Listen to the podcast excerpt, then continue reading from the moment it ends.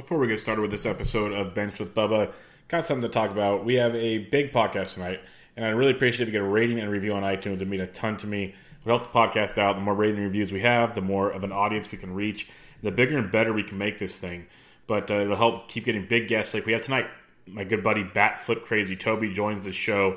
We talk about some recent MLB news and a ton of guys to potentially buy in on. They've been a little unlucky of late, or nope, just stay away from because the bad luck was meant to be. So listen up, get ready for Bench with Bubba, episode 187 with Bat Flip Crazy.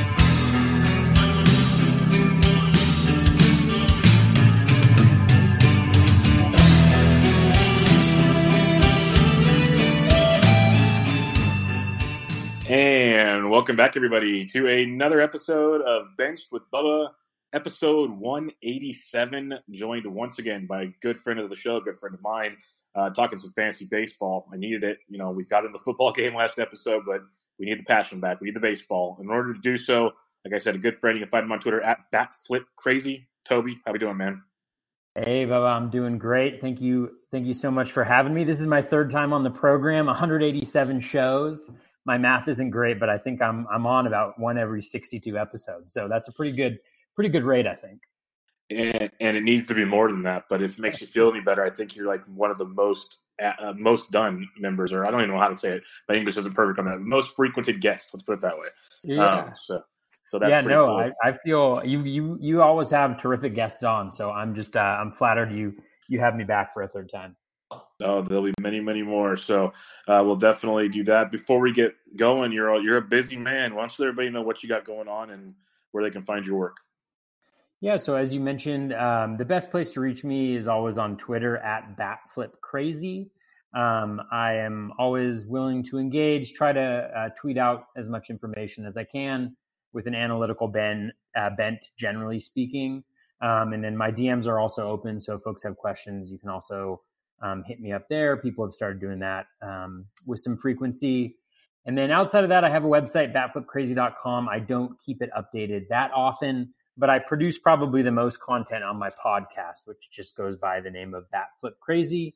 Look for it on any of your normal podcast platforms, and you can find it there. And you have been a guest a couple times on that podcast, including a, a lengthy, like two and a half hour outfielder preview uh, before the season. So um, that's where you can reach me.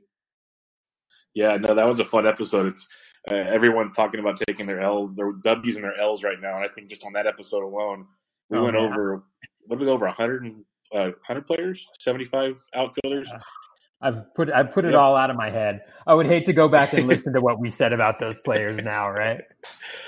All I know is we got Max Kepler right, my friend. We got Max Kepler right. We, we did. we, we nailed Max Kepler.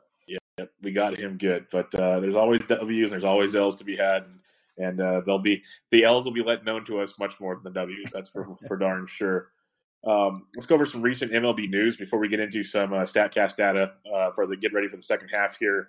Some of these will be quick, some a little more in depth, but just uh, for those that haven't heard for some reason, uh, Carlos Carrasco, we found out it is leukemia, the uh, blood disease or blood disorder he has that uh, caused him to go on the IL he's trying to come back this year. I'm not holding my breath. I think he'll be uh they'll take their time with him, and if he comes back at all, I think it's a small kind of bullpen role. But um, do you have anything else on, on Carlos Carrasco? I think he's droppable pretty much now, but that's just me. Yeah, I, I, I agree. I mean, it's obviously terrible news, and it puts a lot of things in uh, into perspective. You know, with the fantasy game and baseball in general. But glad to see it. Seems like um, you know uh, uh, the prognosis is is good, uh, but I do think he is droppable. You know, the the small slight chance that he does come back, you just don't know how he's going to perform either. Remember, he struggled early in the year, it'll probably take him some time to get back his strength. So I think you're safe to uh, to cut him loose, um, except if you're in a super deep like AL only and you're just hoping he gets you a starter or two, maybe. Yeah, exactly.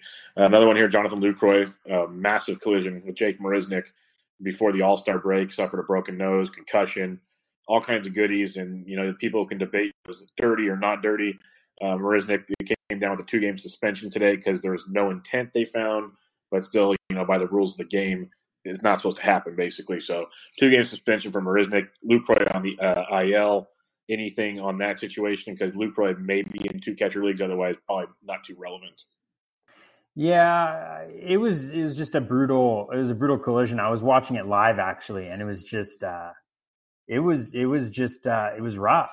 And um, I, I agree, it's tough to know. I know people were like showing screenshots and stuff like that. It's tough to know. I don't think it certainly wasn't on purpose, but um, obviously they have tried to get rid of collisions at home plate. There wasn't really like until the collision happened an attempt to slide at all. So I don't know. You don't want to blame anybody for it, but it was definitely a a brutal collision. Let's just hope Lucroy comes back hundred percent, and the concussion isn't um, something that lingers like it does for a lot of folks. Yeah, you know, Francisco Cervelli just hung up the catching gear, he's going to try to play mm-hmm. kind of infield because there's so many concussions at the plate. It's a scary thing. Mike Matheny's career is cut short because of concussions with the Giants, and now you know managing and everything else. So it's just, it's a scary deal. Those concussions, um, they they don't disappear for some of these guys. Um, talking about catchers, we'll stay behind the plate here. I know this one is kind of a little closer to your your world here. Yadier Molina. It seemed like a minor injury going into the break. Now reports come out today. He's out till at least August. At least is the word they use, which is never ideal. It means there's really no set timetable. But they're thinking August here. What are you doing with Yadier right now? Yeah, I mean, I think in leagues where you don't have an IL where you can stash him, I'm comfortable dropping him if you look at the player he's been since the injury, and to be honest with you, before he went back on the IL, I have him in a number of places, and I really I hadn't realized just how bad he had been. So he came back on June 11th from that um, the thumb tendon injury, I think it was. Um, his contact rate has crashed. It, uh, it's normally well above league average. It's now 10% below league average um, over those last 22 games. His hard hit rate is way down at 26.7%. He hasn't hit a single home run in those 22 games. And so I just worry a little bit about uh, whether that's going to linger. And I think those concerns, along with the timeline being a little bit indefinite, if you don't have uh, you know deep benches where you feel comfortable stashing him, I do think it's okay to let him go. I just don't think the difference between his production um, is all that different than you know what has turned out to be a pretty deep uh, catching pool this year. And so I, am comfortable um, I'm comfortable letting him go uh, at this point. How about you, Bubba? Yeah, I'm with you. I'm with you. It's been pretty crazy this year at that catcher's position. I know you and I we, on Twitter with somebody like Max Freeze and, and, some other guys. We had a lot of early season, preseason catchers discussions. I know we like Yadier, Danny Jansen. Uh, there, there's kind of a lot of misses where Danny's coming through now, but I, I don't remember, and I could be told and uh, Roberto Perez and some of these other catchers. Oh, I don't remember yeah. them even being discussed by many people. And it's been pretty crazy. So they're, they're like Jason Castro, like the list goes on and on. Mm-hmm. So yeah, I, am with you. I think Yadier can probably replace him with for the time being, uh, if need be.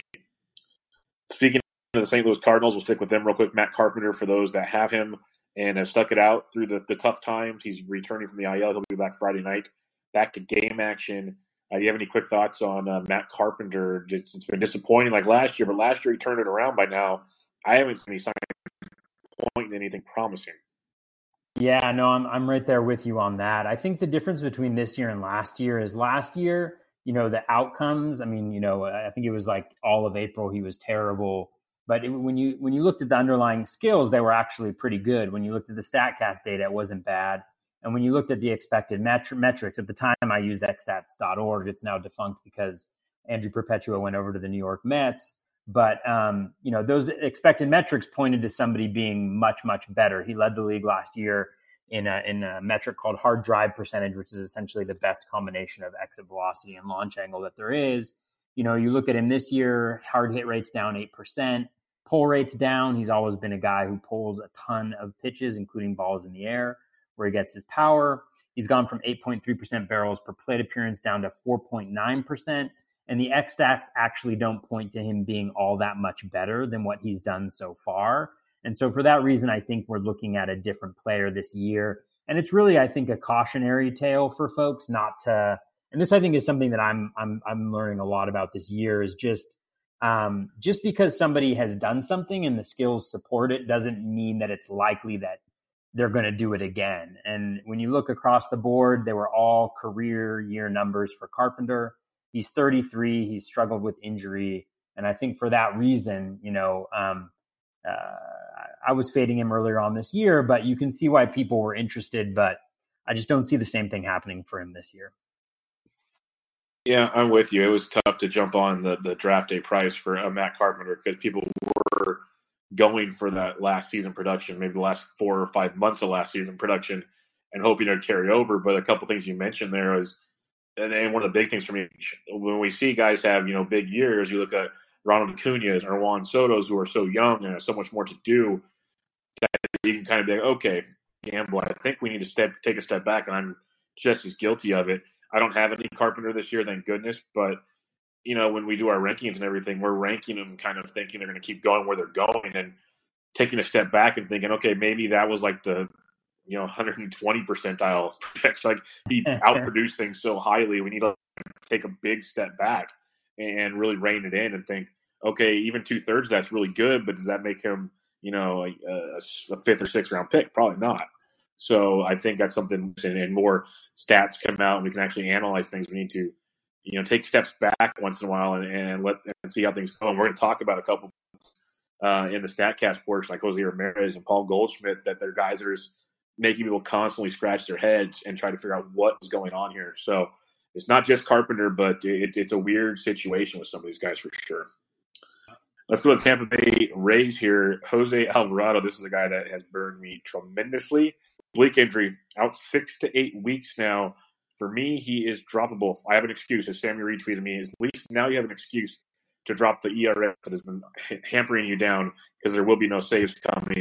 Uh, Diego Castillo is back from the IL. Chaz Roe was placed on the IL as well. How are you assessing this Tampa Bay situation?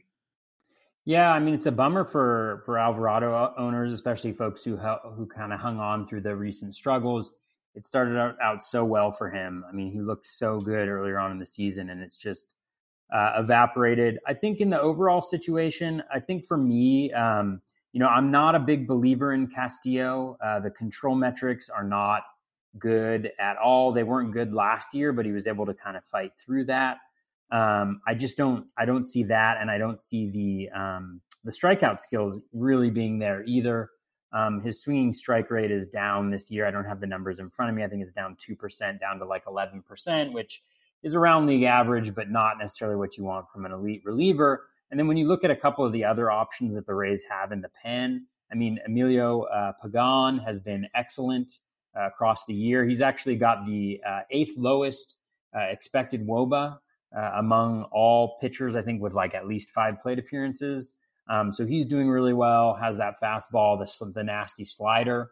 And then there's uh, Colin, I don't know if I'm pronouncing it right, but Poche, uh, who is the rookie who's come up. You know, he throws pretty much all four seam fastballs, but his four seam fastball has a 23.7% swinging strike rate on it, um, which is just insane. Like, I, I saw that and I was trying to figure out how you throw one pitch and you have a 24% swinging strike rate on it, but he's thrown about 240 of the pitches. So it's not like we're dealing with a minuscule sample size.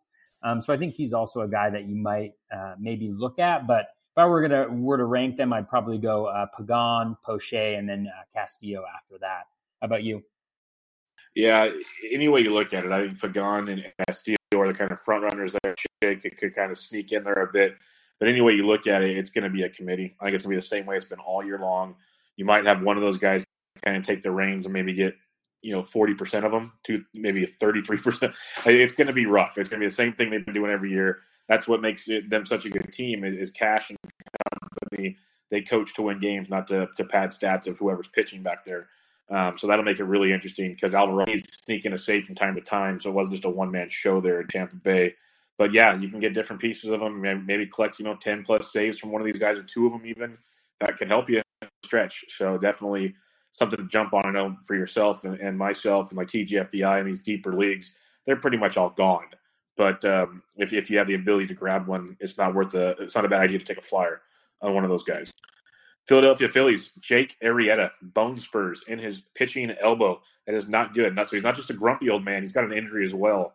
But uh, looks like he's going to pitch through it. When people said he should have had surgery, I want nothing to do with this. What's your thoughts on Jake Arrieta? Yeah, no, I'm I'm with you. I haven't I haven't wanted anything to do with uh, Jake Arrieta for a very long time. Um, and yeah, he might be like the mean the meanest spirited uh, baseball player um, around. I mean, just like just a jerk. So I don't want my team for that reason to begin with. But in terms of like uh, from a skills perspective, like he just doesn't strike people out and he gives up a ton of contact. And that's been the case since he's gone to this super heavy sinker approach. And I think in today's game, like you give up contact and you lose. And so, you know, I'm I'm trying to stay clear of Arrieta, whether he continues pitching or or whatnot. You know, I'm I'm I'm staying clear of him. How about you? Yeah, no, not, nothing to do with Arrieta. Nothing at all. I didn't want him coming into the season to way too much contact for my liking and that uh, that AL East is, is no joke right now. The Marlins are, are, about the only joke you can find, and they're pesky right now. I call oh, them yeah. pesky Marlins because they're finding ways with these young kids that have nothing to lose, and they're they're surprising you night in yeah. night out. So nothing's a cakewalk like it used to be with the Marlins. Um, it's the easiest of the draws, but still not a cakewalk by any means. So yeah, no no Jake Arrieta for me in that ballpark. You know, you get a hot Freddie Freeman and company in there. I, I don't like the idea of that at all. Um, Boston Red Sox, Mitch Moreland turning from the IL here very shortly, maybe as soon as this weekend. All Star season really surprised some people. This year was having an okay year, but not ideal.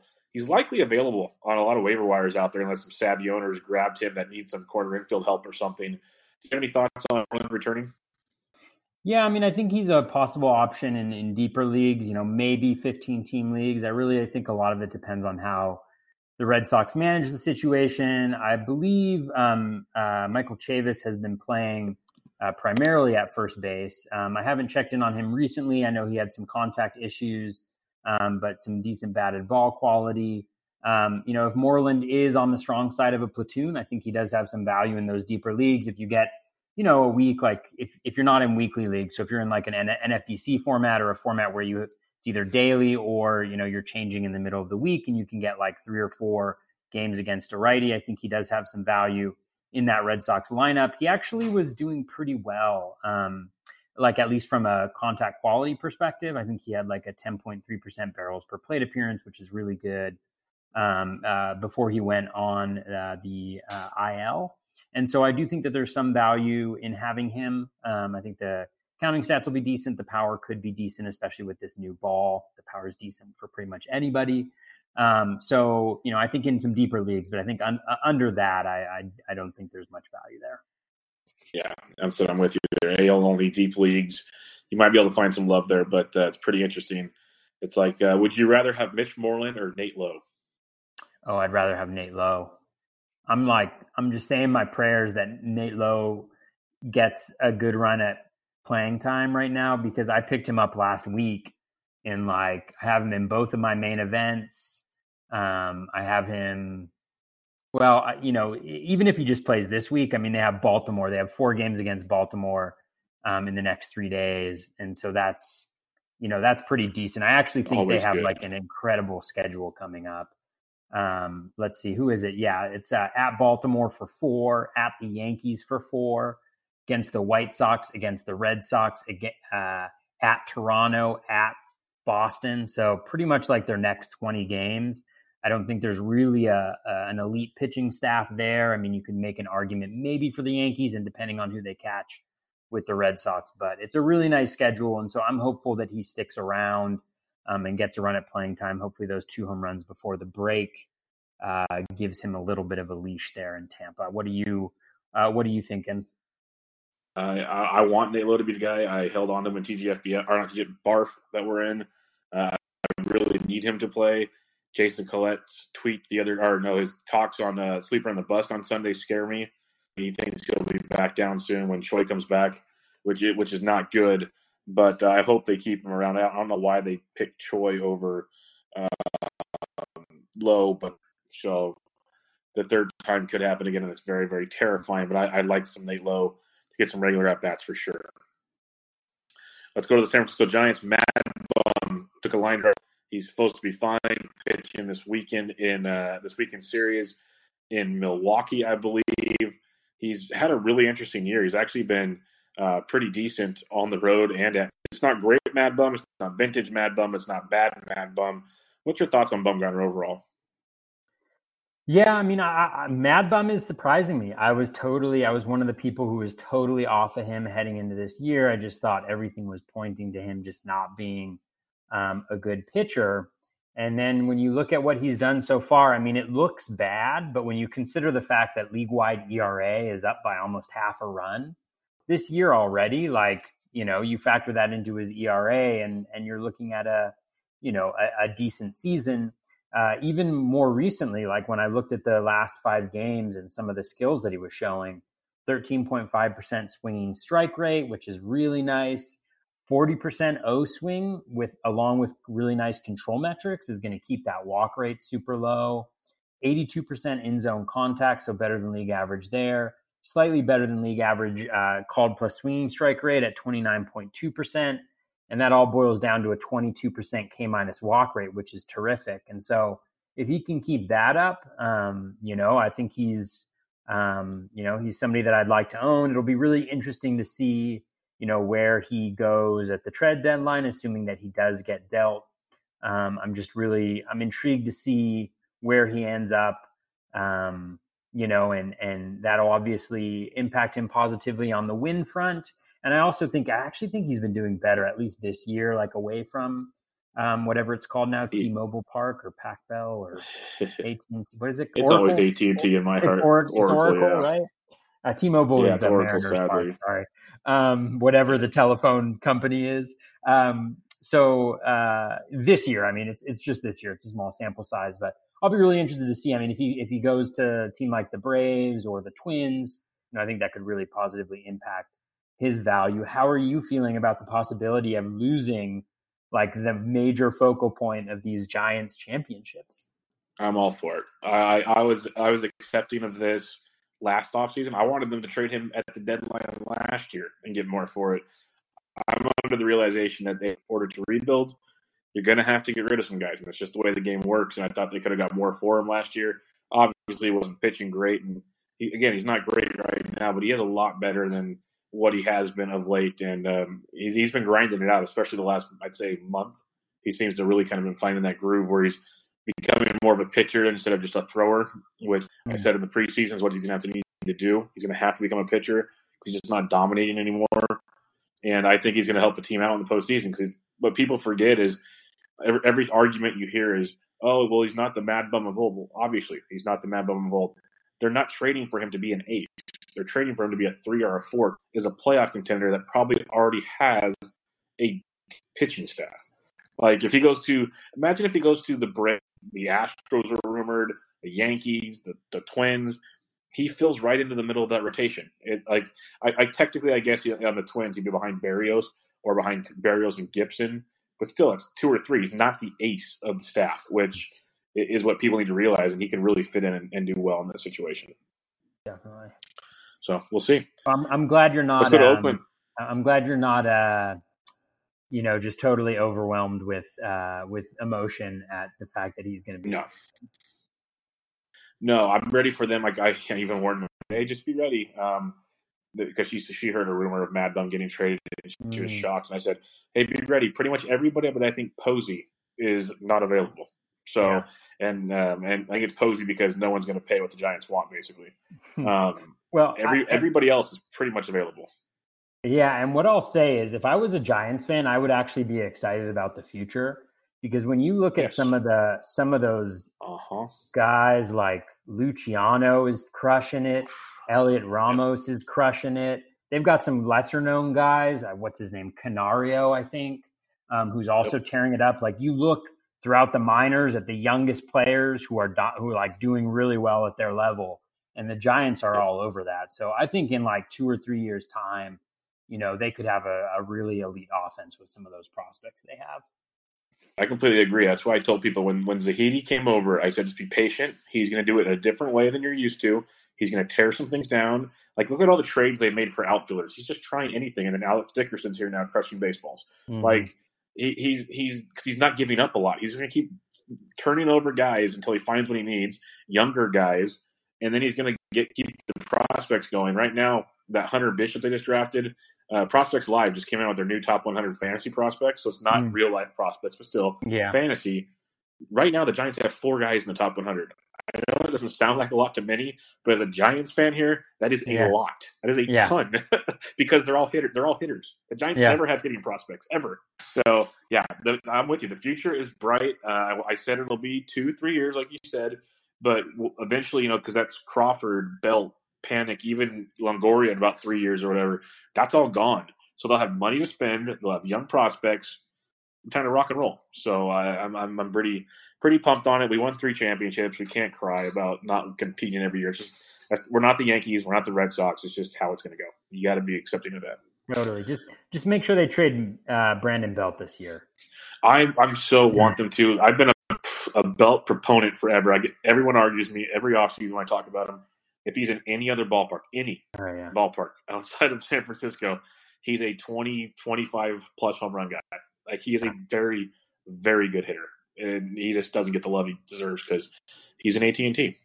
I agree. So, yeah, no, I, I I would love to see him go to like well, Yankee Stadium would be the dream because he's thirty plus home runs there. But just like I said, anywhere, just let him go somewhere and have fun. It'd be great. He, he, he deserves it to me. Um, move on. The Oakland Athletics, Sean Manaea, the A's need pitching with Frankie Montas getting suspended for the rest of the year. Um, the setbacks to Luzardo in his way. But uh, Sean Manaea started uh, first rehab start recently. Second one's coming up this weekend, I believe. There's a chance he can be back in a couple weeks. Uh, any desire to go run and uh, pick up a Sean Manaea? Not really. I mean, I, I, think in in a 15 team league, if you're desperate for pitching, like if you're just looking for, you know, lightning to catch lightning in a bottle, um, he could always replicate that no hitter that he got against the Red Sox, where he had like five strikeouts or something. Um, you know, he he his velocity has decreased the last two years. Last year it was in like the mid 90, 91, like 91 six or something like that he's just he's not a strikeout pitcher. He's got a seven, uh, just slightly over seven K per nine uh, for his career. Again, like contact is death in today's game, and so unless you're striking out a decent amount of guys, or you're Kyle Hendricks, or you have that level of uh, control um, uh, or command, then I just think you know you're going to struggle. Um, and so I'm not really that interested. I do think that the key will be to monitor his velocity. I think he might be able to be useful if he's in kind of that 92 to 93 range that he was in, um, not last year, but the two years before that. Uh, if he can get back to there, then you know I may have a little bit of interest because the A's are a good team defensively, um, and you know they score a decent number of runs. And but outside of that, I think that's just in the deeper leagues that I would look at him there. Yeah, I'm with you. I, I, I need to see more from him. Yeah, he, he had that no hitter. He had a couple of starts, but all in all, there was a lot of uh, questionable outcomes when it came to Sean Manaea. So coming back from the injury, need to sit and wait and see a little more from him before I get rocking and rolling. Let's go to the Milwaukee Brewers. Uh, Mauricio Dubon it gets the call, which is a big, big move because that was always the concern with Keston Hiura is when are they going to let him up because there's no room for him. Well, Keston's up and now with Arcia getting hurt because Keston Hiura, basically Hiura injured him, colliding on a fly ball. The irony behind this whole situation, um, we get Mauricio Dubon up, and he has been crushing it in the minor leagues. Now we don't know how long he'll be up, but he does add a little bit of interest here. What's your thoughts on him? Yeah, I mean, I I, I would say my interest is mediocre. Um, I'm not sure. How, do you know how long Arcia is supposed to be out for? I haven't seen. I'll look it up while you talk about Dubon. Okay. Um, you know, I think he does have an interesting profile. Like this, the strikeout percentage is low throughout the minors. Um, uh, he has that high contact profile, which is something that I like, and we don't see a lot in the game. He's also been able to hit with with some power, and you may be able, maybe like, oh, well, it was AAA with the new ball. Well, they're using that same ball um, in the majors this year, and so that's obviously helping with uh, the huge uh, power spike that we're seeing. Um, I think one thing that's going to limit his value, we have not seen him in a starting lineup yet. My assumption is is that you're going to see him batting eighth in front of the pitcher, and so that's going to limit the stolen base opportunities because if he gets on first, the pitcher is going to be bunting uh, in most situations, and so you know that is where I think he derives a little bit of his value. Um, but you know, I think uh, overall, I mean, it's a, it's definitely an interesting profile. A little bit of pop, some contact, a little bit of speed. We've seen crazier things happen, so uh, I'm not like jumping over myself to get him, but I'm very interested to see how he does. You know, this weekend uh, against your Giants, um, and you know, uh, I think a lot of a lot of what I see there will uh, dictate how much I'm willing to bet on him uh, in FAAB uh, like at least in NFBC where he wasn't available on Sunday. How are you? Uh, are you feeling about him? I think if you need some middle infield help, take the gamble. A little bit of speed, not a ton of power, but uh, good average. I agree with what you said, though. That's a sneaky part that a lot of people don't take into consideration, when, especially when they see a, a prospect come up. Is where's he going to hit in the order? If he's hitting eighth in the National League, it's not ideal. So that's a very, very good point there. I think he's if you need depth, I get it. I think it's a very good deeper league move.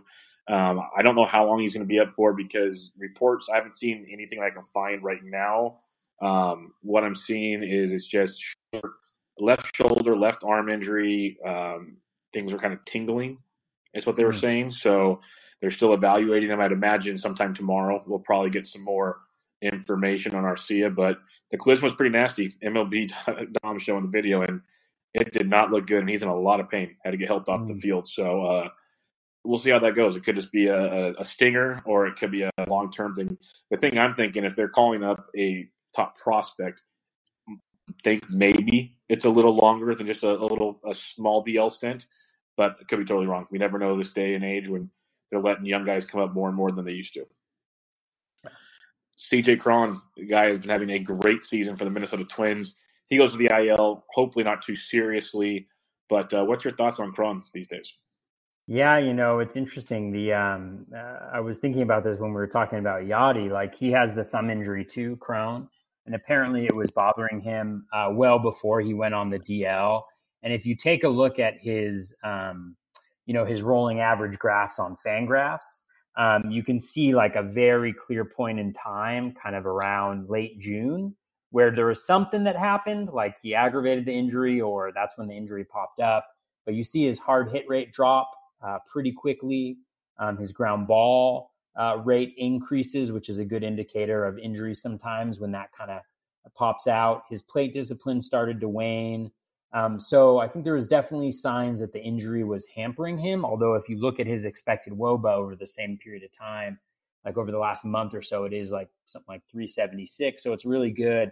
It's really just unfortunate because Cron was having an outstanding breakout year and he was kind of lost, I think, a little bit in the shuffle of just how good the Twins have been. But across the board, his skills are improved. He's got a 4% jump in contact. His hard hit rate was up before the injury.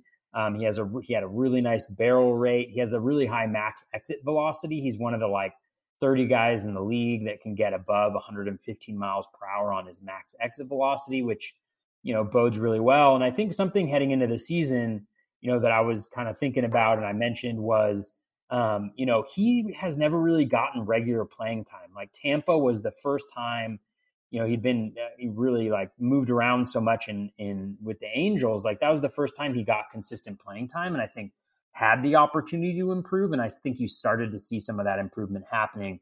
And he's really taken that uh, with the Twins. I mean, he's got a, a strikeout percentage well below league average with all that power that he's got. So just a really nice season. So it's unfortunate he goes on the IL. I think you're holding on to him. Um, hopefully, you have an IL slot to stick him in, but I think he's going to be worth it down the stretch. I mean, the Twins um, are going to have some really nice games down the down the backstretch here, given you know the the division that they play in. So, big Cron fan here. Sad that he's on the IL, but I think you hold on to him. Yeah, I'm with you. You hold on to him. He's been very, very good. I agree with what you were saying um, last season when the Rays got him. I was super pumped because, like you said, the Angels didn't give him playing time. They were making him split time with Pujols and some others, and we saw what happened with with Cron getting playing time, and we knew Cron wasn't going to be a, a, batting average like asset. We all knew that. If you thought he was going to be, you're crazy. but the power is legit, and he, he's brought that over to this year, and his batting average has even been a little better. So hopefully the injury's not too bad. Like it's not Yadier bad, and he can come back. But it's frustrating when these guys, you know, try to play through these injuries, and, and like if they would just went on the right away, it might have healed quicker. You know, selfishly, our our stats might not have suffered for a little bit, little things like that. It, I know, you know, they're they're paid for this, and they need to stay on the field as long as they can. But you think it'd be in their best interest, the team's best interest, to get this fixed as soon as possible. Because right now they got Marwin Gonzalez projected to play first base, which is fine and dandy. But you take that big Cronenberg out of the lineup, that's a, that's a big blow to a Twins team, which is already loaded, and, but they're missing your boy Eddie Rosario right now on the IL as well. So two big bats on the IL. Luckily, the uh, AL Central's not too bad. Uh, not too bad to take a little break on. Lastly, on the news front, David Peralta of the Arizona Diamondbacks goes to the IL with a uh, AC joint inflammation in his right shoulder. It's been bugging him for over a month. So another guy like Cron dealing with an injury. Numbers struggled. They finally put him on the IL. Um, hopefully he's back soon. Hopefully the D-backs hope he's back soon because there's trade interest in a guy like David Peralta. But what's your thoughts on Peralta? Yeah, I think um, I'm a little bit uh, more. I'm I'm worried about Peralta because in looking up uh, the notes on him, I noticed that uh, Lovullo was quoted as saying that they're going to be a little bit more conservative with him this time, since you know the first time on the IL didn't really heal him up totally. Uh, obviously, solid contributor overall, like especially around batting average. Um, I think you know he was a guy where you know I, the power spike last year. You know, it was just so not at, totally out of the blue, but enough where I, I feel like you couldn't really be expecting that to continue. So we've obviously seen that go down despite the ball. You know, the the counting stats are going to be kind of where they were last year, at least on a per plate appearance basis. So, you know, overall, like a solid uh, contributor, but um, you know, obviously with him going on the IL, um, you know, there's not huge hopes for him uh, necessarily rest of season. It seems like it might be something that lingers for a little while. You never like to hear about uh, the shoulder being injured. Yeah, shoulder injuries that zaps power big time. So that's a scary thought. But a guy like David Peralta coming off a huge 2018. It's also similar to the Matt Carpenter vein. A guy to keep in mind. He's going to be turning 32 next year. Do we buy into him in the offseason? Healthy, bouncing back, maybe in a new environment? Or do we get a little skeptical? We'll have to wait and see. But I think I at this point in time, I'd be a, okay with jumping back on some David Peralta next year, but that's a long ways to go, and we'll probably talk multiple times before then and go back and forth on David Peralta and many others along that way. All right, let's talk about some June Statcast standouts. It's kind of a way to incorporate guys that had some maybe underachieving Junes that might be worth uh, keeping an eye on, grabbing, trading for. Also, kind of giving a roundabout way of, hey, maybe big second halves are coming from these guys. It's a, a two and one here and I chose to use WOBA minus X WOBA from June 1st to July 1st. Many more tools to use. When you follow Toby uh, at batflipcrazy.com or at batflipcrazy on Twitter, he's tweeting out different swinging strike rates, WOBA, X WOBA, all the different deals that help you evaluate pitchers and hitters. This is just one small angle of it, but gives you an idea of some guys that might be underachieving. I'm not going through all of them. I kind of cherry picked some in like the, the top 20 on the list or so that has some fantasy relevancy. And we'll kick it off with Austin Meadows. He was 0.060 below his uh, actual WOBA when it comes to expected WOBA. Still a 0.309 expected WOBA isn't great by any means. But this is a guy that tore it up early, got hurt, really hasn't bounced back. Are you seeing anything in Austin Meadows that makes you think, you know, a, a big second half's coming? Or is it kind of like if you're an Austin Meadows owner, maybe trade him and get what you can now because maybe the stats are showing that hot start really wasn't sustainable. Yeah, I mean, I think uh, I, I, really like Meadows as a player. Um, I think um, I talked about him at the on the last podcast um, that I did, and, and I think he's a guy who in like keeper leagues or dynasty leagues, if somebody's if you're out of contention and you know uh, somebody's really going for it, and you have some pieces you might be able to move, I think he's a guy that um, I would really be targeting because I think he has a really bright future. I mean, remember, this is his first full season in the big leagues. Um, and so what he was able to do initially, I think, is uh, uh, is quite something. Uh, the the biggest concern, you know, I think recently that we've seen with him is a contact uh, rate drop Um, his contact rate is down, you know, about like 4% below league average or so, still pretty solid. Um, the hard hit rate is down from where it was earlier in the year. Um, play discipline up a little bit. So all the skills are kind of going, you know, regressing to the mean, if you will, of maybe what his true talent level is at this point. And so he's not a guy that I have huge expectations for um, rest of season. I still think he's going to be solid. He's going to be good. Um, you know, the last time I looked, like he was around 350, 360 for expected WOBA and WOBA for the overall season. So I think what we're seeing is some regression from how that hot start that he had early in the year. All around, like a solid guy. I don't think you know it's his first year in the league, so I think we're seeing him adjust, pitchers adjust, and they'll go back and forth. And so, so really bright future. I don't have huge hopes uh, for the rest of the season. I think he'll be solid, but I don't think we're going to see that a return to kind of first half Meadows. What about you? Yeah, I'm with you there. That's kind of what the numbers show me when I'm looking at his, you know, the 309 in the month of June. Basically, it's you know he's he's underperforming, but again, 309 is nothing great, and he just had such an awesome start to the year. It's going to be hard to, to to keep that going. So I'm with you. If it's a dynasty, go grab him because he's going to be very very good. But it's one of those if you own him right now, and there's some owners that still think he's got it. I have no problem flipping him getting a couple pieces that help you on your stretch run and make that happen. I got no problem with that at all. Uh, going to our next guy, a couple names we'll pass over. CJ Cron mentioned him a second ago, um, even with the injury. Like you mentioned, some of his StatCast numbers stood out. Evan Longoria, Stephen Piscotty, Jason Kipnis is actually having a really good season, and not many people are paying attention to that. He's been but real the next guy recently. we'll talk about, yeah, really, really hot. Uh, I've actually added him in some some leagues. It's been that kind of year.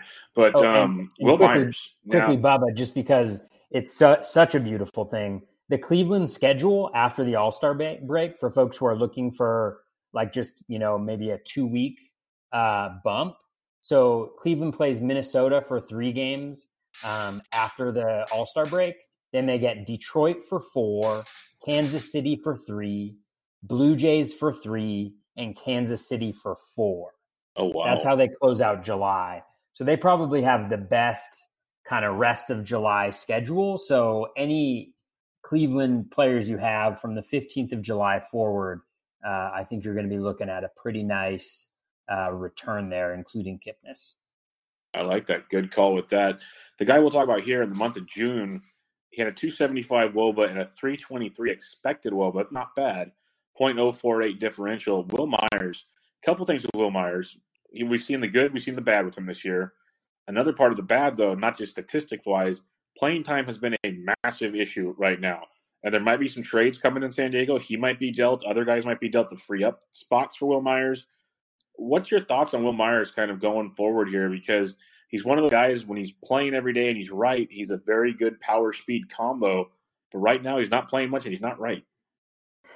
Yeah, he's a huge bane, and uh, he's just been he's been crushing me because you're right. I mean, he has been starting maybe once or twice, you know, a week for the last couple weeks, um, which just really makes him unplayable in anything but daily leagues. Um, you know, I have him in my three biggest leagues. I have him in my two main event leagues, and um, I have him in my TGFBI as well. Don't go don't go chasing stolen bases, kids. That's the uh, that's the uh, that's what we've learned from Will Myers. Uh, but you know, it's just it's hard to pinpoint Myers. I think the la- like in June he actually, uh, like you mentioned, like the underlying skills weren't terrible. He's had a really really hard hit rate, but he's been super passive. Like if you watch his at bats, it's almost like he's looking for certain pitches. And he's looking for certain pitches throughout the entire at bat, regardless of like what the count is. And if it's not the pitch he's looking for, he's like not swinging. Like it literally is painful sometimes to watch him bat because he's taking these perfectly good or at least like clear strikes um, just because he's being so patient. Now that's definitely helped uh, his plate discipline numbers, but um, he's kind of been all over the place. I think he's really struggling. I'm hoping that the All Star break comes at, at the right time because I think the Padres have shown that when he is right, when he is playing well, like he was earlier on in the year, um, he is going to be a fixture in their lineup. And so I think that's what you're hoping for uh, that or a trade. But I think given how he's playing and the contract that he has, I think it's going to be hard to see them, you know, moving him. He's almost a guy that you, um, that you kind of, uh, you know, you need to give something for somebody to take on that contract for you. So, um, you know, uh, Myers, I do think that there's potential. I mean, the speed and the power combo is um, terrific. And so if he can get right, and I do think that it is going to come at some point this season, I think he's just been too good. He's gone through rough stretches in the past. Um, you know, I, I, think he will come good for uh, some period of the second half, but it is certainly painful uh, to watch him through these struggles right now. Yeah, it's been a mess because like Renfroe's getting his playing time and he's, he's taking advantage of it. But then you got Margot, you got Franmil Reyes who's barely getting playing time. and He still has over 20 home runs. Yeah, Will Myers. That whole San Diego situation's very, very down. There's more prospects knocking on the door to come up there that might mix things up even more. So um, it's gonna be tough. Very, very tough there in San Diego. Uh, we'll skip Nick Ahmed and we'll go to Jose Ramirez. Kind of mentioned him earlier. 271 WOBA, 319 X WOBA in the month of June you know, you look at overall season Statcast and definite drop off from last year in certain key stat Statcast categories that I look at. But still, if he meets some of these expected stats, it's not a bad season, especially if he does that here in the second half in a shorter period of time. But man, you look at a lot of the the hit tools and everything going on right now. It's very sketchy with Jose Ramirez. What are you looking at when you see Jose Ramirez right now? Yeah, I mean, I see just like a huge conundrum. I mean, obviously, like the fly ball rate, the launch angle um, have have just gotten a little bit out of control, and I think that that zaps the BABIP and it zaps the batting average. But I don't think it fully explains like what is happening. Like he's he may be just going through like the most extended period of bad luck combined with some skill regression. Um, if you look over the last month, not just at June, his expected WOBA is at 342 again, not necessarily what you want uh, or you wanted or expected from him when you drafted him. He continues to provide steals. The average is slowly going up. Um, I think he's too good of a hitter to stay bad for a really, really long time. So I still think that the long term, I mean, remember, he's still what, like 25 or 20? He's 26 years old. He's still super young. Yeah, it seems like he's been around forever. I just think he's too good of a hitter. I mean, the plate discipline is still uh, very good. Um, the contact rate is still very good. He's never been a Statcast darling. Like he's definitely gotten worse. But even last year, I think when he hit, you know, the 30 plus home runs, he was, I think he was at like a five and a half percent barrel rate or like a low six barrel rate. And so he's, you know, I think that's kind of the key is he's got to get back to those ways of getting the bat out in front of, getting the ball out in front of the plate, pulling it down the line for his power um, you know, but who knows at this point, right? Like we're we're all like, you know, oh yeah, it's gonna get better soon. It's gonna get better soon. It's gonna be get better soon. It's gotta get better soon, right? So I think we're all just, you know, there's nothing you can do, right? Like you've drafted him, you're not gonna get the value that you need. You're not gonna find guys on the waiver wire who have his potential, most likely. And so you're sticking with him on your teams, and you're just hoping that uh, that those skills and some of that improvement recently turns into some actual production. Yeah, I'm with you. And, and, like you mentioned, things are getting better if you want to look at it that way. I, I pulled up his game logs on Fangraphs, and, and, since he started kind of getting hot, you could say it was June 14th. Last 19 games going into the break, he hit safely in 15 of those 19 over that stretch. 284 average, 350, a 230 ISO, only striking out 8% of the time. Um, he's got three homers, uh, nine extra bases, stolen bases looking a lot more like the Jose Ramirez of old. Um, and if he can continue to do that the rest of the way, I think most owners would be very happy with that. So I'm with you. It, it's it's a down year. When we look at the, the end of the season, look at the back of the baseball card, it's going to be a very disappointing Jose Ramirez year. Because think about it. I remember, I think it was Brant Chester or some other really respected guys, like in TGFBI, took him at number one. And, mm-hmm. and he went anywhere from like one to it, it, was one of those volatile picks in all TGFBI. I, would have to go back and look at Smada's sheet, but he, he went anywhere from like one to ten or something in most drafts, and it was very very tough to pinpoint what he was going to do because you either believed him or you believed what Clay Link said that tortured everybody at the end of last season, and it, it's very odd with uh, Jose Ramirez. But it's one of those guys. I think if you can if you can buy low right now, I'd be on board with that because again, he's not going to be that 330 guy uh, with tons and tons of pop but what he's done over the last three weeks, I, you'd say, I, I think we can see a lot more of that. You nailed it earlier with the the Indian schedule coming up. I think there's a lot to like about Jose Ramirez and the Tribe. That that team's gonna be good. Even your boy Jake Bauers might hit a run here. Uh, Tyler Naquin. There's a lot to like there with that stretch coming up. Do you know that Jake Bauers is hitting like 327 over his last 14 days? Yeah, see, they're streaking. They're all playing really good ball, Blade. And I'd have to go like, and again, it, it goes. They played at Great American Small Park, at the Royals. They faced Baltimore, Royals, Detroit. Now they get them all again. They played in Texas, at Detroit. Man, their last like three weeks, now the next two or three weeks, it's a cookie schedule. Yeah, for sure. So, lots to like there. Good, uh, good info. Picking that one up yeah. there. And one guy I just throw out there randomly is Tyler Naquin.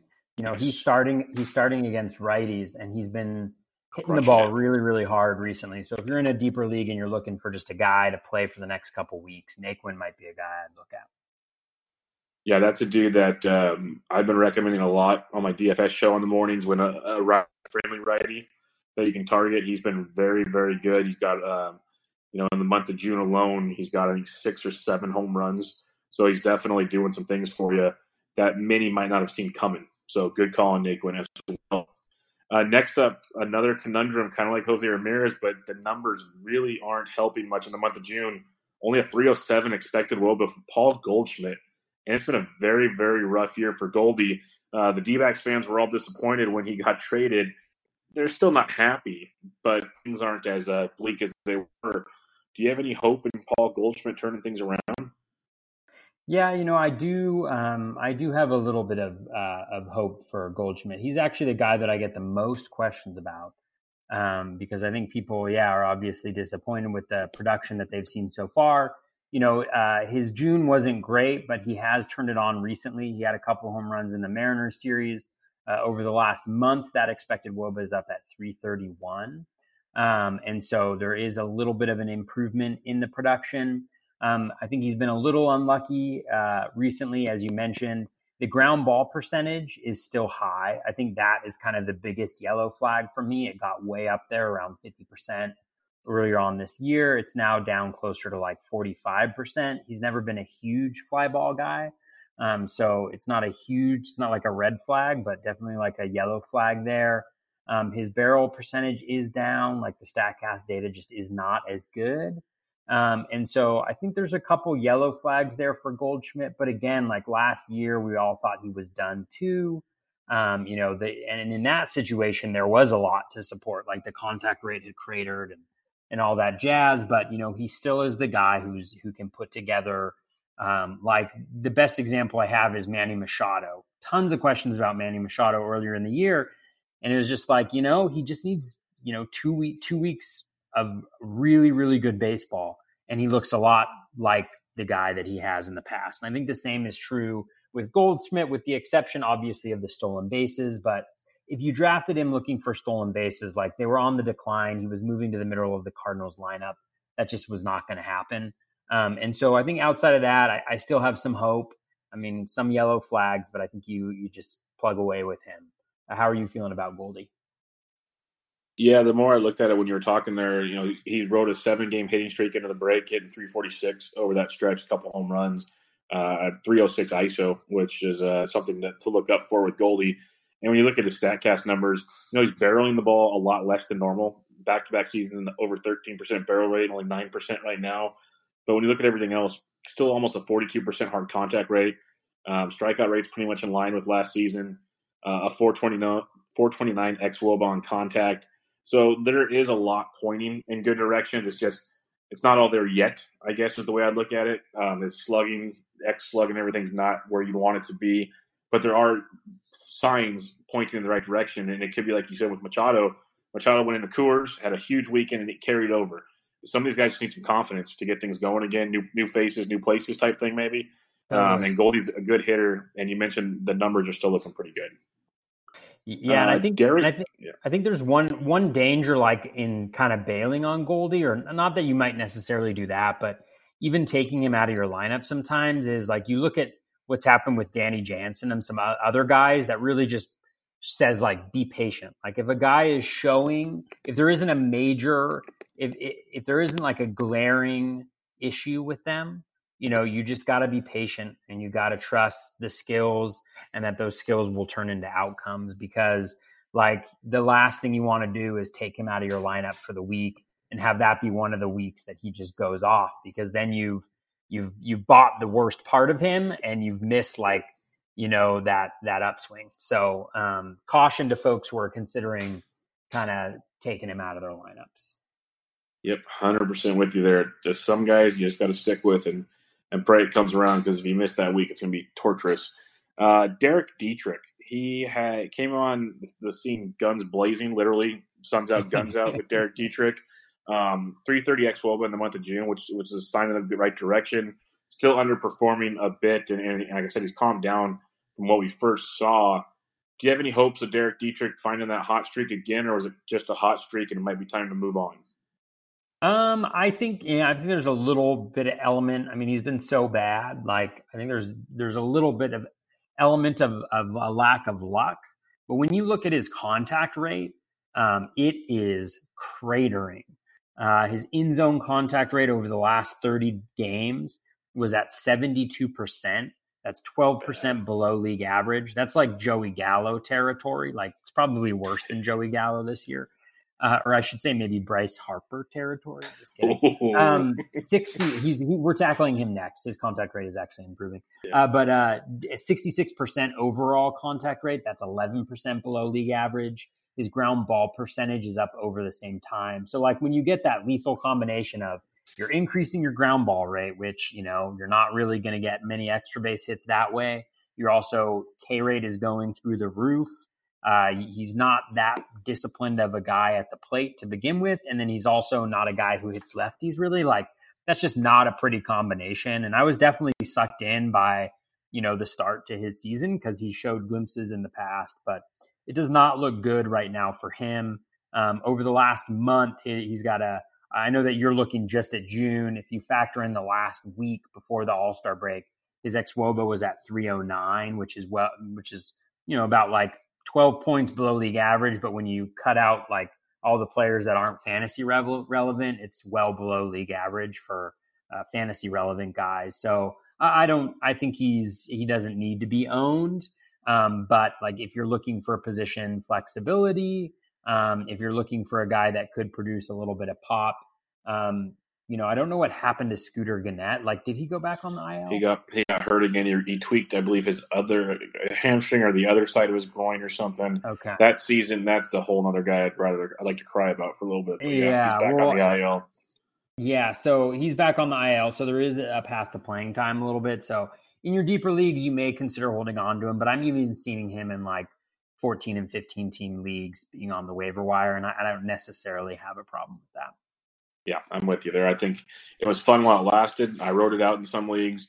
I think he's more almost more of a hindrance than a help right now. And if he gets streaky, he gets streaky. That's what Derek Dietrich does, to be real. Like it's almost like if you see him in a series at home, like you do with Coors players, yeah, maybe you give him a shot. But when he hits the road, you, you might want to step back a second. So uh, something to think about there. Think of you know matchup dependent type stuff with uh, Derek Dietrich couple more hitters to talk about. You mentioned his name, Bryce Harper. Uh, polarizing figures. Many think he's disappointing um, for the contract he got. But if people really look at his numbers, and you kind of hit on it, in just the month of June, and you, you have more numbers on this, he had a 393 expected WOBA, which is outstanding, like really, really good. And over the last few weeks, he's really starting to hit the ball well. Um, and it's not all with home runs, but he's getting on base. He's doing things that are helping the Phillies win some ball games. Uh, what's your take on Bryce Harper right now? Personally, I think a big second half is coming on. Yeah, I mean, I think um, I think Bryce Harper is who he has been, right? Like he's had a couple years where the BABIP has been super high, and it's helped him have a good batting average. And then outside of that, he's been like a 250 hitter with like with an excellent, you know, around 400 OBP. He's going to put up like 35 to 40 home runs if he's healthy, and he's going to get 100 runs, 100 RBIs and he'll steal you some bases. And so I don't think there's a huge change. I think the one thing that I would say about Harper is uh, I do really like if you look at the contact rate, and this is over the last 30 games, his rolling average, there's a very clear trend upward. And whether that holds or not, I'm not sure, but he's had major contact issues the last couple seasons, um, and they've been getting worse. And so it's very nice to see them getting um, better. They're actually close to league average. And if he's able to maintain that, I mean, I think he could be scary good um, with this ball in that ballpark, um, making a lot of contact. I think really, really good things could be on the horizon for him. It's just a matter of whether that contact rate um, stays up or not, because I think that's really his major, that's his glaring weakness, um, both in fantasy and I think in, in real baseball. But like if you're a Phillies fan, and I mean, like, you know, so far this year, his what's his OBP 370? Like, that's tremendous. So, um, you know, I, I agree with you. I think we could have, would we could see a really good second half here. Um, I think the contact rate will be the key. Yeah, I'm with you. You mentioned like just on the season in general, it's um, his zone contact 76.4 percent below league average. It is a concern, definitely. But man, when you look at he's got his career best barrel rate of 14 percent right now. His career career best exit velocity at 92 percent. Um, his xwOBA on contact 477, almost a 47 percent hard contact the big month is coming. Like there's going to be a run where Harper just goes bananas, and I think it's going to be a lot of fun because like if you just do the fun, simple, lazy Statcast thing, which I like to do once in a while, and when you go to the players page, you look at the top right corner and see all the red dots. That's a good thing. that's a really good thing. Like he's 90 plus percentile in a lot of these categories around baseball, and he's still technically not producing the way people want him to produce because you're seeing all these home runs this year, and you see Bryce was 16.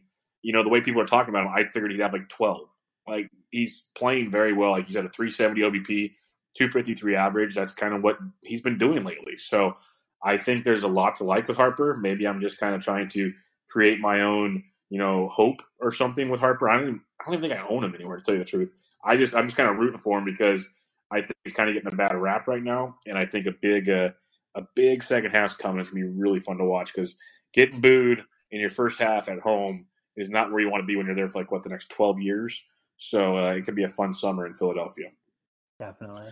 Yeah, and, and I think your point yeah. on the home runs is like is key. If you look at the bat, sorry to interrupt, like no, you know, he's projected to hit 33 home runs. Like how many times has he hit 33 home runs before in his career? Twice. Right? He had 34 home runs last year and then 42 in 2015. He's never hit more than 30 home runs at any other point in his career. So the idea that he's like this monster home run hitter I think is like one of the misconceptions about him. He's certainly very, very good, but he's not like a, you know, an Aaron Judge, like a Chris Davis, a Joey Gallo level of power guy, at least in my book. And so, you know, I think your point around the home runs is an excellent one. Like it's all about expectations and he's about where he should be. Yep, I'm with you. So be fun to see where that one goes. The last hitter we're going to talk about this one's been a tough one because he's been injured a lot and he was playing through it. So I'm going to give him a grain of salt right now. I'm hoping he's going to be healthy coming out of the break. This is when we're going to get a lot of players as healthy as they've been, as they've been in a long time coming up here. But uh, Crush Davis, Khris Davis of the Oakland Athletics, uh, only 16 homers in the year. Again, perspective because we're used to seeing 40 plus yeah, man at will. Like that's what you're expecting from him but he started showing some some bad luck this last month or so. And if you just look at the, the season as a whole, a lot of his X stats point to some really, really good regression coming his way. What's your look at uh, Khris Davis when you break him down a little bit? Yeah, I mean, when I take a look at Davis, I think it's all it's all injury. Um, I mean, when you look at the overall profile, like the contact is up slightly. Actually, play discipline has waned a little bit. Um, but like it's all about the quality of contact that he's making. His barrels per plate appearance is down to 7.3%, which is well above league average, but Davis is normally like one of the top five. It's like him, Gallo, Judge, and Sanchez always. Um, and so, you know, I think that to me points at the fact that the injury that he has, um, or the injuries, because it sounds like it's it's been plural throughout the course of the first half of the season. I don't own him anywhere, so I'm not exactly sure what they were. But um, whatever it is, I think that's what's been hampering him. And so, to your point, like he's never going to be healthier than he is coming out of the second half. And so, I think we'll get a good indication here coming out of the second half whether we're going to see like Khris Davis of old or whether this is going to be a season that is quote unquote lost to injury because he's still going to probably hit 30 home runs. It's just not going to see be the 40 plus home runs and maybe the like 110 RBIs that you were looking for from him that you're going to get. Yep, I'm with you there. I, I wouldn't be shocked if he comes out and hits 20 homers in the second half. I, it'd be a hell of a second half. Because people need to remember we're almost we're over 90 games into the season, so it's not really the half point. But um, he's got that kind of power where he can go on crazy runs if he's healthy, and the health is what's got him. The fact he's where he's at now with the health he's had kind of speaks volumes to how talented he actually is, or maybe to the juice ball, a little bit of both. But um, yeah, I think I think second half guy to definitely be on the lookout for to really open things up and get going. All right, there could have been a ton of batters to talk about, and that's what you can go online and check out or hit us up on Twitter with any of your questions. Let's talk about a few arms as well. And one of the pivotal ones that's just been a, question mark to many is Blake Snell. And he's had so many great starts, but so many just un unsnell like starts for at least what we've expected after like it says it sounds bad. What was expected after one Cy Young season? Um, you expect a lot from Snell, and it, if you look at his, his X stats, he's been slightly unlucky here. So, are you expecting things to continue to get better? Because I believe we saw a much better start the last time out, or are you some, uh, concerned that maybe what we're seeing this year is more of what we might get the rest of the way? Yeah, I mean, I think we're definitely going to see. When he's not going to be bad as he's been the last month, for sure. Yeah. Um, like over the last month, he's got a 370 WOBA uh, versus a 306 expected WOBA, and so big difference there. Although 306, like that's that's fine, but it's not Blake Snell. Like it's not what you're expecting from Blake Snell. So I think he's definitely been unlucky, but I definitely don't think that his stuff this year has been as good recently either. Like if you look at the skills over the last five games, they're still strong, but they're way down from where they were towards the end of last year when he really got going and even early on this year. I mean, before he got injured, he was just unbelievable. And he's really struggled since he came back. So I don't know whether there's anything there. I think the the slight concern that I have is that his velocity is down recently. It's still excellent. I think it's like 95.5 over um, average uh, velocity on his fastball, according to pitch info on Fangraphs over his last five games. Uh, but it was like in the mid 96 range um, uh, before that. And so uh, I think what you're seeing too is like the quality of contact that folks are getting on his off speed pitches is much different than last year. Last year, his fastball was around league average from a WRC plus perspective. So like 100 being, you know, WRC uh, being like league average. Um, he was at 106 last year, so actually slightly worse than league average in terms of like outcomes on that fastball. But all of his breaking pitches, the slider, the curve, the change, they were all, all they all destroyed. They were just incredible pitches. And this year, you know, his um, uh, I think it's his curveball is the only pitch that has an, a WRC plus under uh, 100. The the slider, um, or actually, I, I, don't have it in front of me. It might be they might be in the 80s. Whatever it is, they just the pitches have not been doing as well when people make contact this year, and so you know I'm sure there's going to be some regression there.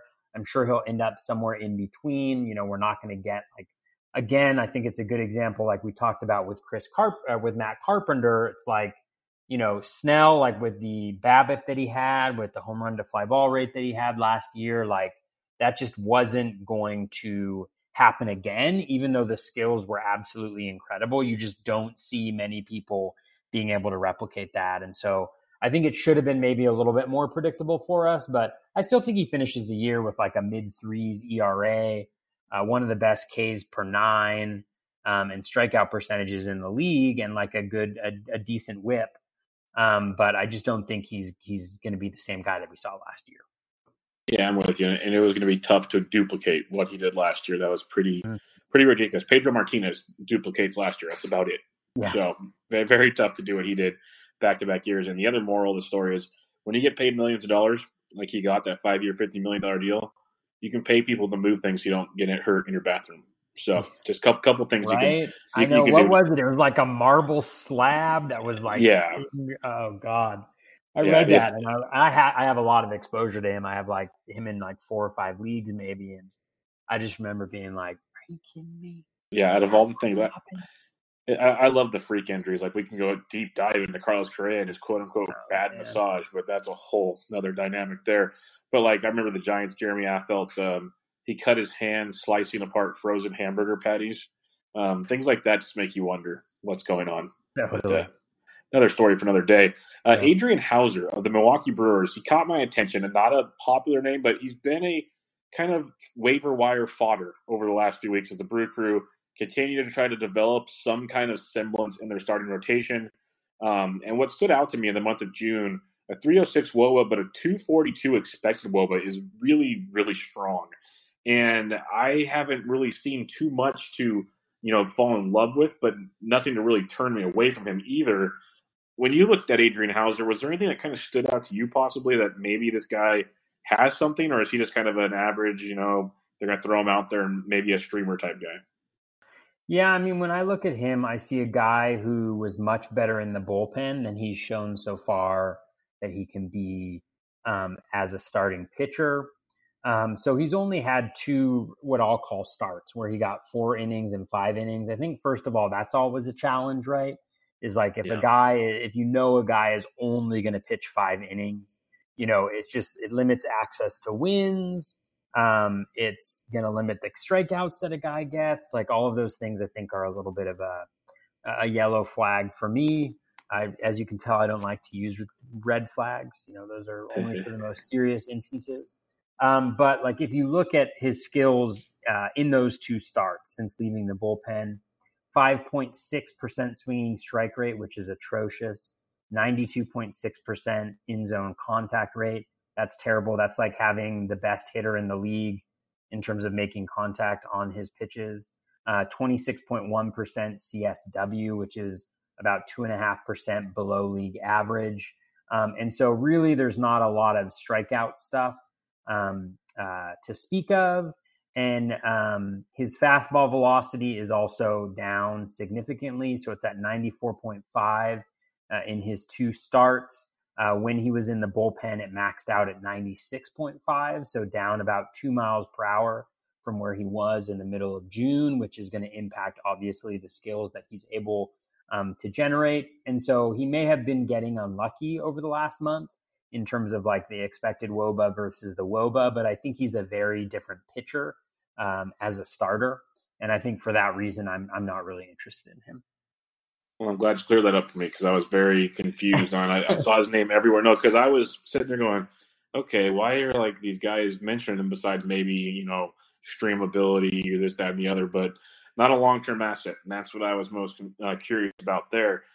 Let's go to the Philadelphia Phillies. My boy Vinny V. He's like he's such a pain in my rear end because every time I see the good starts, I'm like, this is the guy. Like he's got this dominating fastball.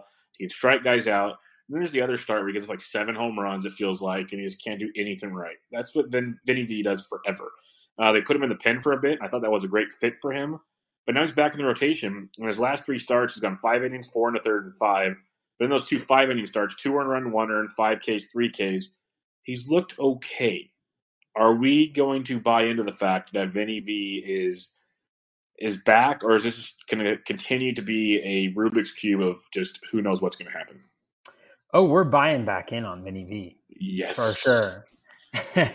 um, I've been tweeting about uh, Velasquez for the last couple weeks. Um, so since coming back into the rotation, uh, he's got a 14.5% swinging strike rate.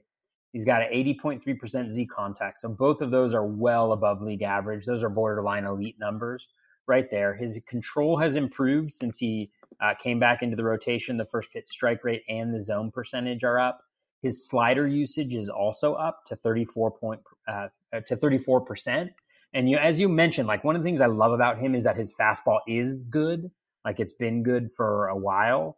I have not, I, am not looking at it right now, so hopefully I'm not wrong on that. But like generally speaking, like that's been his one of his better pitches. Uh, and so I really like that. The slider usage um, is up. Um, I had not looked at this since his last start, but his slider swinging strike percentage was way up over the last couple starts. So whether that's the result of just like a small sample size or whether it's actually something meaningful, I'm not sure. But his called plus swinging strike rate over the same period of time is at 30, or over the last month is at 30.2%, which is better than league average. Anytime you're above 30%, that's really nice. And then as you mentioned, like, you know, the expected WOBA is at 283, which is very good. Um, 325 WOBA, so he's gotten unlucky um, over the last month in terms of the the kind of combination of walks, strikeouts, and uh, quality of contact and what that should have produced. So, like, you know, whenever you're getting a guy who's still available in some leagues on the 15 team waiver wire, like, you can't have huge expectations for them. And I think you pointed out like the innings pitched has been low, and you'll probably only see him go through the lineup like two times. Um, you know, he's going to be like a five to six inning guy, but like the skills so far have been elite when he is doing that. And so for that reason, like as opposed to Houser I'm more than willing to give uh, Vinny V um, a uh, a shot um, here um, as a waiver wire pickup, or or if you already have him on your team, to stick with him for a little while. Yeah, that's my thing with Vin uh, is he doesn't or he rarely goes deep. So you're relying on him to give you five, maybe six. You know, two earned runs or less, you'd be happy. But just crank those strikeouts up. And let's rock and roll. I, I like him for the fact that he's not scared to pepper the zone. Sometimes that's his detriment. But like you said, his fastball, and I haven't looked at the numbers either. It's more just kind of what I watch and kind of what I know from daily stuff when his fastball's on, he's just blowing people away, and he's got some movement on it, and it's just it's filthy. So hopefully that kind of clear in your mind. Go to the bullpen for a bit. It's working, um, and he gets it going because he, he has those stretches where he's so so good. Let's talk about a guy that's been really really good this year, but of late he's made fantasy owners scratch their head, and that's Matthew Boyd. Since June second, so every start until the break, his last six starts, three earned runs or more in every start. He's gone at least five innings his last four starts, four earned runs or more. But in those six starts, at least six strikeouts. He has a 6.03 ERA over that stretch, which fantasy owners aren't happy about. But a 2.72 xFIP. You look at his WOBA, his xWOBA. Everything points to the fact he's getting unlucky, but he's given up a ton of home runs right now. At least one every game, two in two or more in four of those six. There's a lot of like uh oh looks when you check out his stat lines, but then a lot of okay, this could be should be a lot better What's your take on Matthew Boyd? Yeah, I mean, I like Boyd. Um, I think skills wise, he's excellent. Um, you mentioned like uh, you know a lot of the the estimators like the expected metrics or xFIP, um, which is not an expected metric, but just uh, field in, in independent pitching uh, with a with a uh, normalized league average home run rate, home run per fly ball rate, essentially in it. Um, so that's going to love him. He um, 33% called plus swinging strike rate. That's elite. 15.2% swinging strike rate. This is over his last five games. 79% in zone contact rate. 34.4% O, o swing. Solid control metrics. I mean, all of that looks really, really good. I think the challenge with Boyd, he's a 50% fly ball guy. Over his last five games, he's giving up, uh, when he gives up contact, 50% of them are fly balls. And he's got a 30% home run per fly ball rate over the last five starts. So I think that tells you the whole story of why he is struggling. And so I think anytime with in today's game, when like this year's game, I should say, like with the ball being not just 2017 levels, and it's not juiced, like it's reduced drag, but like even greater reduced drag on the ball this year. Like anytime you have a 50% fly ball guy, there's going to be the danger that he's going to veer into the fly ball, like all those fly balls going from fly balls to home runs. And so I don't think that 30% home run per fly ball rate is going to be sustainable. Um, the question is whether he can keep it around league average so that when you combine the fact that he gives up a decent amount of home runs with the high strikeout rate, the low walk rate, a lot of them are solo shots. We see the same thing with uh, Justin Verlander. Um, you know that you're able to weather the storm if there's not guys on base, and so I think he's got everything you need to make that happen. I think this is just a blip uh, this year, and so it might make for he might make for a good target um, for folks because I think in in any size league, I think those strikeouts play.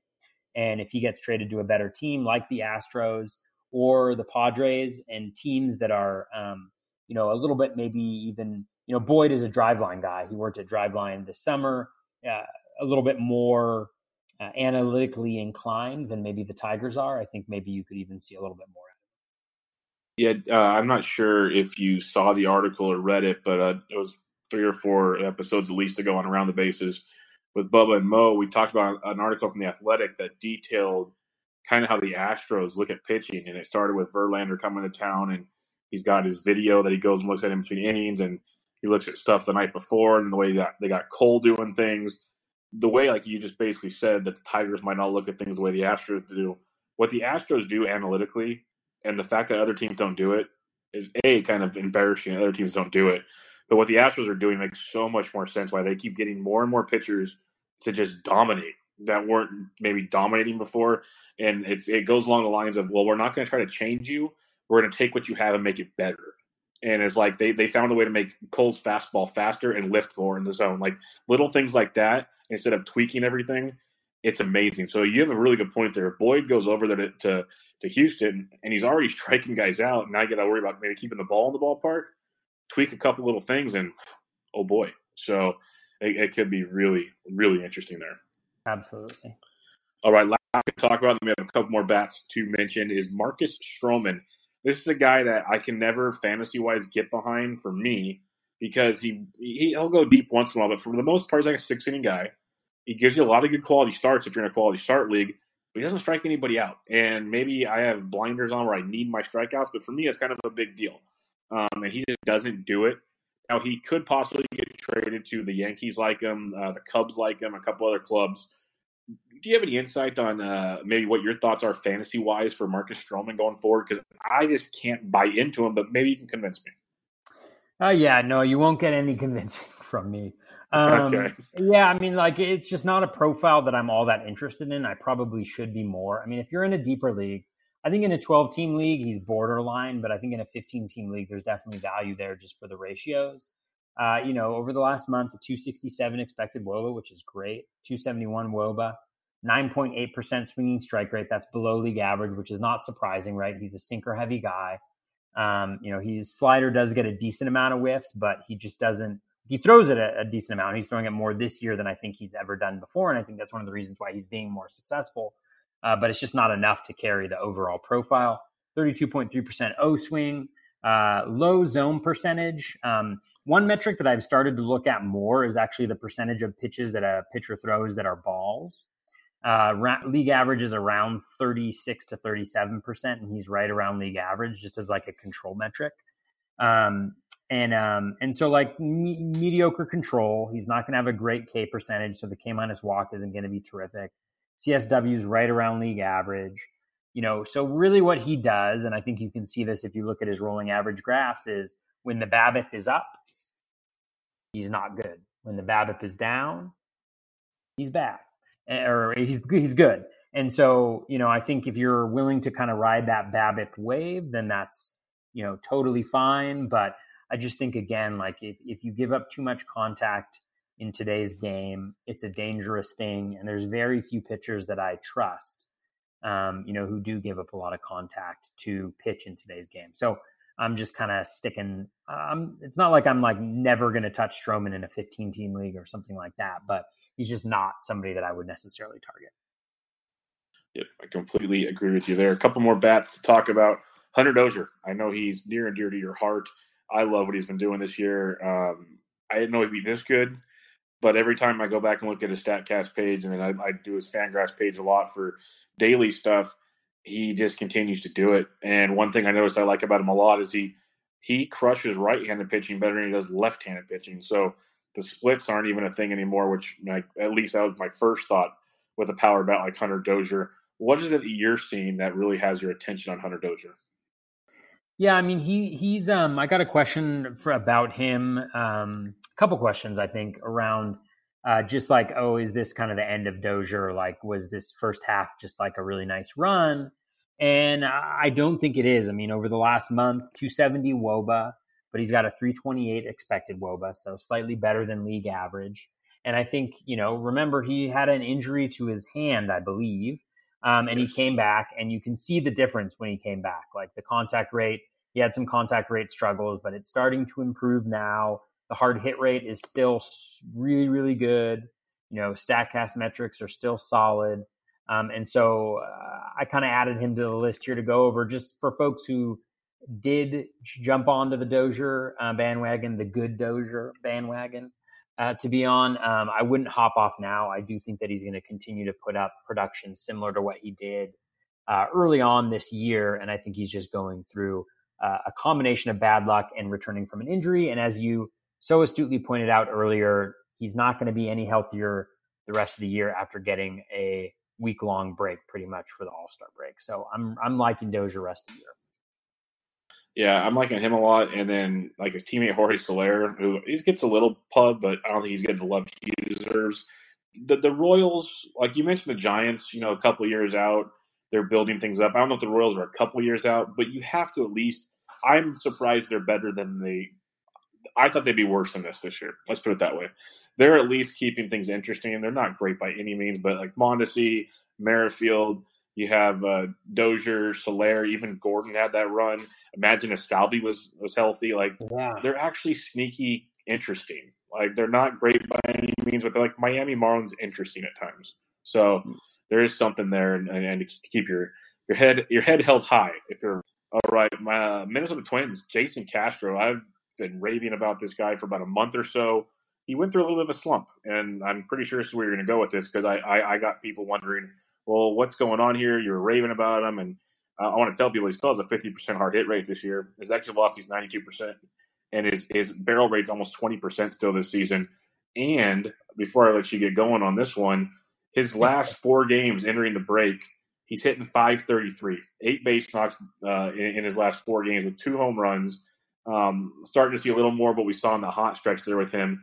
He's always going to be platooning. That's the biggest kind of bugaboo. Mitch Garver's there, but they usually been DHing Mitch Garver. so he's still getting to play every other day or so. I think there's a lot to like with Jason Castro. Maybe I'm wrong, but what is it you wanted to talk about with Jason Castro? Yeah, you know, I'm pulling together a, a podcast on like the guys that I like in the second half, uh, and Castro is is chief among them. If you look at him, he is actually the eighth. I think it's seventh or eighth. I think it's I think it's seventh.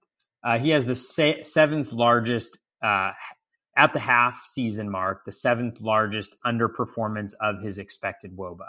So his expected WOBA is um, in the low 400s, and his um, his WOBA is around 360. And so he's been underperforming throughout the year. You mentioned it. He actually, of all qualified hitters, he has the second highest barrels per plate appearance. And so essentially, like he went through, he doesn't get a ton of playing time, right? He probably plays four four out of every seven games behind the plate. He's a good defensive catcher. Um, he is continuing to crush it. His hard hit rate is at 60% over the last 15 games. Um, he has great plate, plate discipline, or like at least solid plate discipline and solid contact skills. He hits a ton of balls in the air.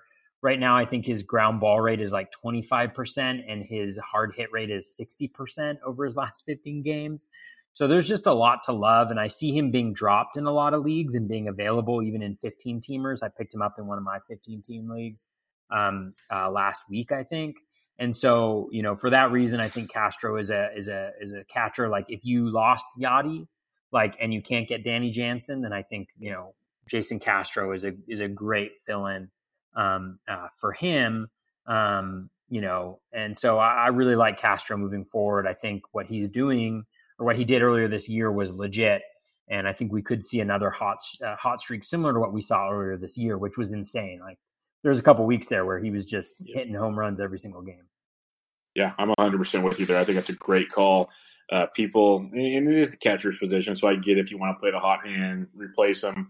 I could see where people might have had the need to drop him because it was a little cold there for a bit, but uh, he's one of the better ones out there. Like Matt Wieters filling in for Yadi Molina, that's risky. Jason Castro, much better. Stuff yeah. like that. A uh, couple more bats here. This is a good one. This kind of after we talked about Bryce Harper expectations. I think Mookie Betts is getting kind of that same rub with only 13 homers, but still 10 steals, hitting 272. People are expecting the MVP Mookie. Like he's supposed to keep getting better. He's only, you know, 26 years old. What's happening with Mookie Betts? But you're going to explain to us in a minute here that things should be okay in Mookie Land. I have a feeling. Yeah, I mean, I just I just thought it was interesting that he had one of the largest discrepancies between or underperformances of his expected WOBA, 434, which is elite especially for a whole month. Like 434 is really, really good. Uh, 382 Woba. So he continues to underperform. I think we could see a really big half um, from Mookie and just the Red Sox offense in general. I know JD Martinez is also underperforming a little bit, especially to expectations. So um, just don't be too concerned. I think Mookie is going to turn it around. Um, and what's incredible is just he's quote unquote struggling and, and his production is still uh, really, really good. And if he does continue to struggle and he starts going in the late half of the first round, like he did two years ago, make sure you draft. yeah, be all over that one. Don't be silly and think this is a bad deal. This is not Matt Carpenter, folks. He's going to be okay. Um, yeah, don't sleep on that. Last name you put down here, big Jeimer Candelario fan, and obviously this season didn't come out to the way we wanted it to. But it's kind of, I might be painting with too broad of a, a brush here. It feels kind of like the Lourdes Gurriel deal, who I was big on early in the year, struggled, went to the minors, and now he's just beasting out since he's been back. Well, Candelario's been back since the 26th. He's played in 11 games now. He's hit 350 with four homers, a stolen base, even a 375 ISO, 473 WOBA. He is raking, absolutely raking at the plate right now for the Detroit Tigers. What do you got for us on Jeimer Candelario? Yeah, no, you you got it. I mean, since he's come back, he was a guy I liked a lot heading into this year. I have him in like virtually all of my draft champions leagues. Um, and I had him in a lot of my deeper leagues heading into this year. Unfortunately, I dropped him in all of them, uh, uh, but he's still out there on the wire for a lot of folks. The contact rate uh, is back up 86%. Uh, the hard hit rate is surging 57.1% over those 11 games since he returned. Uh, the ground ball rate is right around the average, headed downward. Uh, the O swing is okay. It's it's actually not that good. Uh, but the major piece is that he's making um, a lot of contact. He's hitting the ball hard, um, and he's hitting it a decent amount um, in the air. And so I think he's going to get every opportunity um, in that lineup. Uh, they want him to be good. He's definitely a part of their future, and so I think he's going to get everyday plate appearances. So especially in your deeper leagues, in your 15 team leagues, um, he's definitely be somebody that I would be looking at um, adding here. Um, he probably went in a few leagues last week. He'll probably go in more uh, this upcoming week. But he's just a guy that I um, really like moving forward. And they've also got a decent schedule uh, at KC right after the break. Four against Cleveland, so not great there. But then Toronto, two uh, two at home to, with Philly, then against the Mariners, which is a juicy matchup. Uh, then the Angels, not a great match or a great matchup too from a pitching perspective. Then Texas, so like all in all, a pretty solid schedule coming up for Candelario and the Tigers as well. Yeah, I like that quite a bit. There's, I, I was a big fan of him when he came over from the, the, Cubs. I thought that was a good move for the Tigers, and you know they, they, they were hitting at the top of the order for a while. The hit tool is really good. The power just wasn't you know happening early on, but the fact he's already hit four since his return I think he's a very good guy to grab onto and ride the roller coaster that is Jeimer Candelario in the second half. And hopefully it's a lot more peaks than valleys this second half of the season. All right, Toby, that's going to wrap us up this uh, episode of Bench with Bubba. That was a blast, as always. we always go long, man. I talk. Your listeners, if you're listening to me for the first time, I talk a ton, and I apologize no, do, for it. Do not do not apologize it's always great info. If it's not great info, I would have cut you off a long time ago. no, but uh, no, it, it's always good stuff, and there's a reason you keep coming back on. So, uh, and people, I, I, have a feeling if they listen to Bench with Bubba, they listen to the Batflip Crazy podcast. But before we wrap up, again, let everybody know where they can find you and where they can find your podcast and all that great stuff. Definitely uh, on Twitter at Batflip Crazy. The podcast is also Batflip Crazy. It's available on iTunes, all your all of your podcast platforms. I put one out a week and it's a lot of what you've uh, heard today, kind of deep dives into the underlying skills and what they might portend for, um, you know, some of our favorite players or not so favorite players. But a lot of times I try to focus on guys who are maybe a little bit surprising, uh, not necessarily on your like top 200 guys, but more on on guys who might be emerging or uh, who are underperforming or overperforming what maybe they should be doing. Awesome. Everybody go check that out. Again, bat, at Batflip Crazy on Twitter. And the podcast is great. He goes solo very often, and it's crazy that he does the solo pods as well as he does because, um, yeah, not easy, folks. Not easy at all. But uh, it's awesome stuff. And as always, Toby, thanks for joining me, man. Great. Thank you so much, Bob. I really appreciate it. No problem. We'll do this again very, very soon. But everybody, this was Bench with Bubba, episode 187 with Toby at Batflip Crazy. Catch you guys later.